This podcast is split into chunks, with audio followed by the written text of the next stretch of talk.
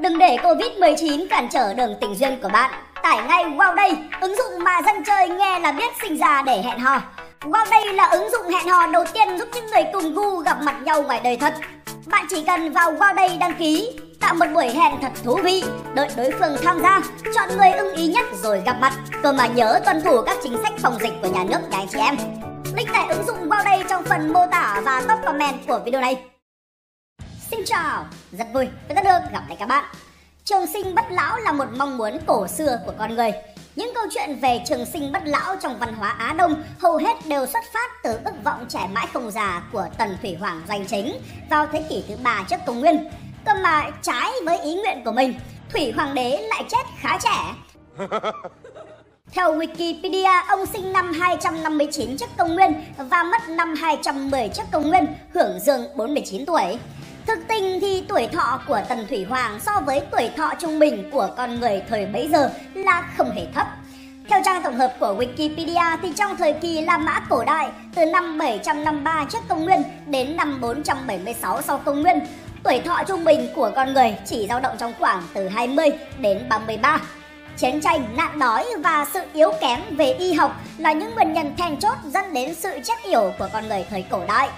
Cuốn Phụ nữ đế quốc Rome Quyền lực, giới tính, bối cảnh của tác giả Mary T. Botwright, giáo sư nghiên cứu cổ điển tại Đại học Duke, Mỹ, viết một trong ba đứa trẻ tử vong trong năm đầu đời, thường là do tiêu chảy và một trong hai trẻ em chết trước khi lên mây.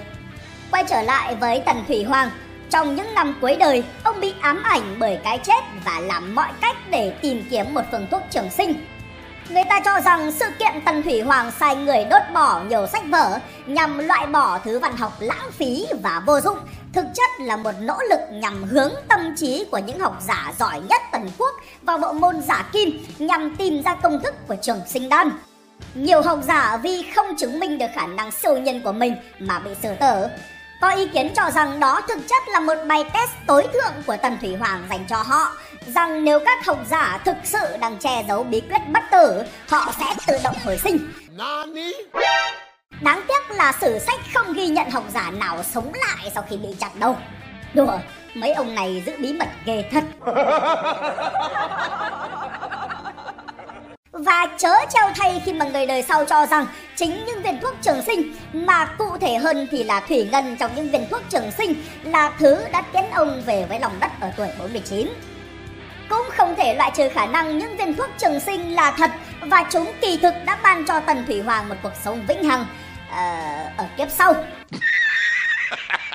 ấy thế còn ở kiếp này, bất tử là một khái niệm khá là phản khoa học.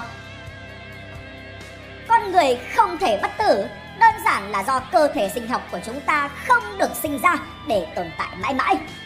Dù muốn dù không thì cơ thể của tớ và bạn được cấu thành từ hàng tỷ tế bào khác nhau.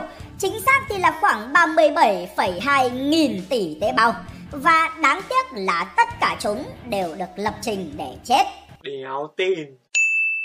Thật vậy, vào năm 1961, nhà giải phẫu người Mỹ Leonard Hayflick đã nuôi cấy một quần thể tế bào thai người và phát hiện ra rằng quần thể tế bào sẽ phân chia từ 40 đến 60 lần trước khi bước vào giai đoạn lão hóa. Ông nhận ra rằng ở đuôi của các nhiễm sắc thể có chứa các vùng bảo vệ gọi là telomere. Telomere có nhiệm vụ bảo vệ mã gen của tớ và bạn, ngăn chúng hư hỏng trong quá trình sao chép, cũng như ngăn các nhiễm sắc thể dính vào nhau. Đáng lòng ở chỗ, lớp telomere mỏng dần đi sau mỗi lần phân bào. Sau từ 40 đến 60 lần phân bào, các telomere trở nên quá ngắn và quá trình phân bào dừng lại. Hậu quả là các tế bào chết dần, cản trở sự tự thay mới của cơ thể. Hiện tượng này được gọi là hiện tượng hay flick hay giới hạn hay flick. Hay flick gọi phát hiện của mình là sự lão hóa ở mức độ tế bào và sự lão hóa ở cấp độ tế bào có vẻ như tương quan với sự lão hóa tổng thể của một sinh vật. Lấy ví dụ như chuột, tuổi thọ từ 2 đến 3 năm có giới hạn hay flick khoảng từ 14 đến 28 hay loài rùa cạn Galapagos có thể sống tới 177 năm thì có giới hạn hay flick khoảng 125. Và do các tế bào trong cơ thể bạn có hạn sử dụng, cơ thể con người một cách logic mà nói cũng phải có một hạn sử dụng. Và hiện tại thì hạn sử dụng đó tối đa rơi vào khoảng 122 năm và 164 ngày Đó là trường hợp của cụ bà Jean-Louis Calment người Pháp, người sống lâu nhất trên trái đất. Và nếu như bạn đang nghĩ đến chuyện xui các nhà khoa học làm dày lớp telomere trên nhiễm sắc thể để gia tăng giới hạn hay flick, từ đó kéo dài tuổi thọ con người thì bạn ơi, bạn sẽ không muốn điều đó xảy ra đâu. Cơ thể con người có một loại tế bào sở hữu khả năng tự tổng hợp lớp telomere và duy trì độ dày của chúng đủ để sự phân bào có thể diễn ra vô số lần. Đó chính là tế bào ung thư. Tế bào thần kinh hầu hết không trải qua quá trình phân bào, mà điều đó có nghĩa là số lượng neuron trong não của bạn chỉ có thể giảm dần và đến một lúc nào đó sẽ là đủ nghiêm trọng để giết chết bạn. Tóm lại thì bạn được lập trình để không bất tử. Vậy thì điều gì sẽ xảy ra nếu bạn bất tử? Trước hết thì bất tử nó có 3 kiểu bất tử chính, từ bất tử như thần tiên, không cần ăn uống, chỉ đơn giản là tồn tại mãi với thời gian, đến bất tử sinh học nghĩa là không bao giờ chết vì sự lão hóa, nhưng vẫn có thể chết đói, chết khát hay chết vì bệnh tật, tai nạn.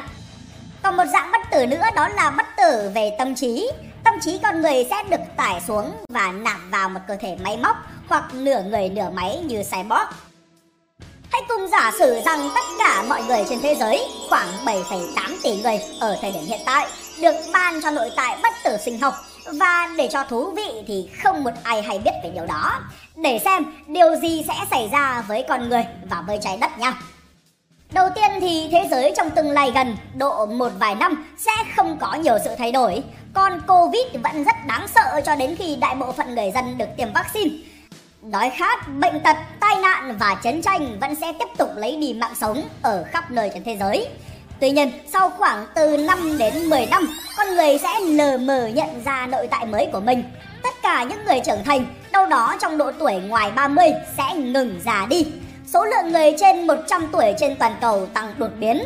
Các nhà khoa học vào cuộc nghiên cứu và kết luận rằng con người đã chính thức bất tử.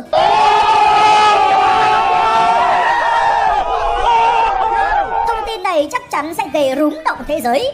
Người bình thường như tớ và bạn thì mừng ra mặt. Các cụ ông cụ bà không vui vẻ gì cho lắm vì dù sao họ cũng đã lỡ già mất rồi. Tôi năm nay hơn 70 tuổi mà tôi chưa gặp cái trường hợp nào mà nó như thế này cả. Tôi thật.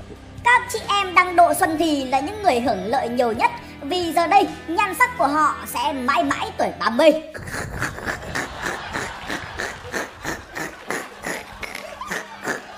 Cơ mà đâu ai bảo cuộc vui sẽ kéo dài mãi. Các chính phủ sẽ nhanh chóng hành động.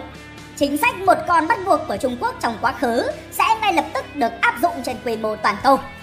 Chính quyền những quốc gia đông dân như Trung Quốc, Ấn Độ, Mỹ, Indonesia có thể sẽ còn đặt ra các điều kiện khắt khe đối với các cặp vợ chồng muốn đẻ con. Hình phạt dành cho tội đẻ nhiều hơn một con, giám cá sẽ vô cùng nặng nề. Tiện nói đến phạt, khung hình phạt sẽ có cơ hội được mở rộng hơn bao giờ hết khi mà tội phạm trong thế giới mới có quá nhiều thời gian để ngồi tù. Những án tù vài thế kỷ hay thậm chí là vài thiên niên kỷ sẽ xuất hiện thường xuyên hơn trên các bản tin và mặt báo. Các cặp đôi sẽ phải cẩn trọng hơn mỗi khi thể non hẹn biển, bởi vì sống bên nhau trọn đời lúc này sẽ không phải là 50 năm nữa, mà sẽ là 500 năm và hơn thế nữa. 2000 years later. Trong lễ cưới thì người ta cũng sẽ không chúc nhau hạnh phúc đến răng long đầu bạc nữa. Vì giờ đây răng của bạn không thể long, trừ khi bị đấm và đầu cũng không thể bạc, trừ khi được nhuộm. Thay vào đó, có lẽ họ sẽ chúc nhau hạnh phúc đến khi nào chán thì thôi. Chuyện một người đàn ông 20 đời vợ tái giá cũng sẽ không còn bị sòi bói nữa.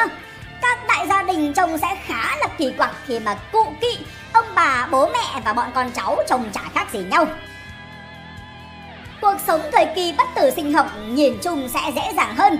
Sẽ chẳng bao giờ là quá muộn để học một cái gì đó mới mẻ. Để bắt đầu lại từ đầu sau khi startup thất bại hay việc tiết kiệm tiền để trở thành tỷ phú cũng không còn bất khả thi nữa. Thay vào đó, chuyện bất khả thi trong thời đại mới sẽ là đoán tuổi. Chế độ lương hưu sẽ sớm bị bãi bỏ hoặc điều chỉnh bởi bạn không thể lao động trong vài chục năm và rồi sống an nhàn suốt một nghìn năm tiếp theo được.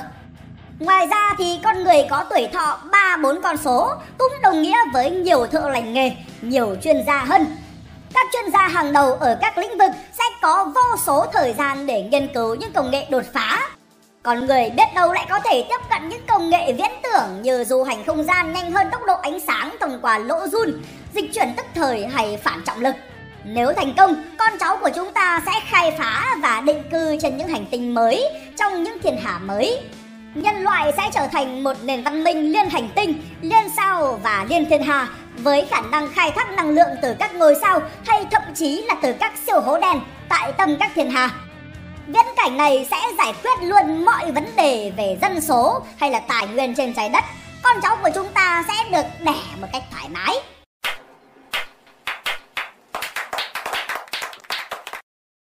Ở chiều ngược lại, nếu không sớm đạt được những sự đột phá về công nghệ và mở rộng đế chế nhân loại, chúng ta sẽ khá là sờ mờ lờ trên trái đất.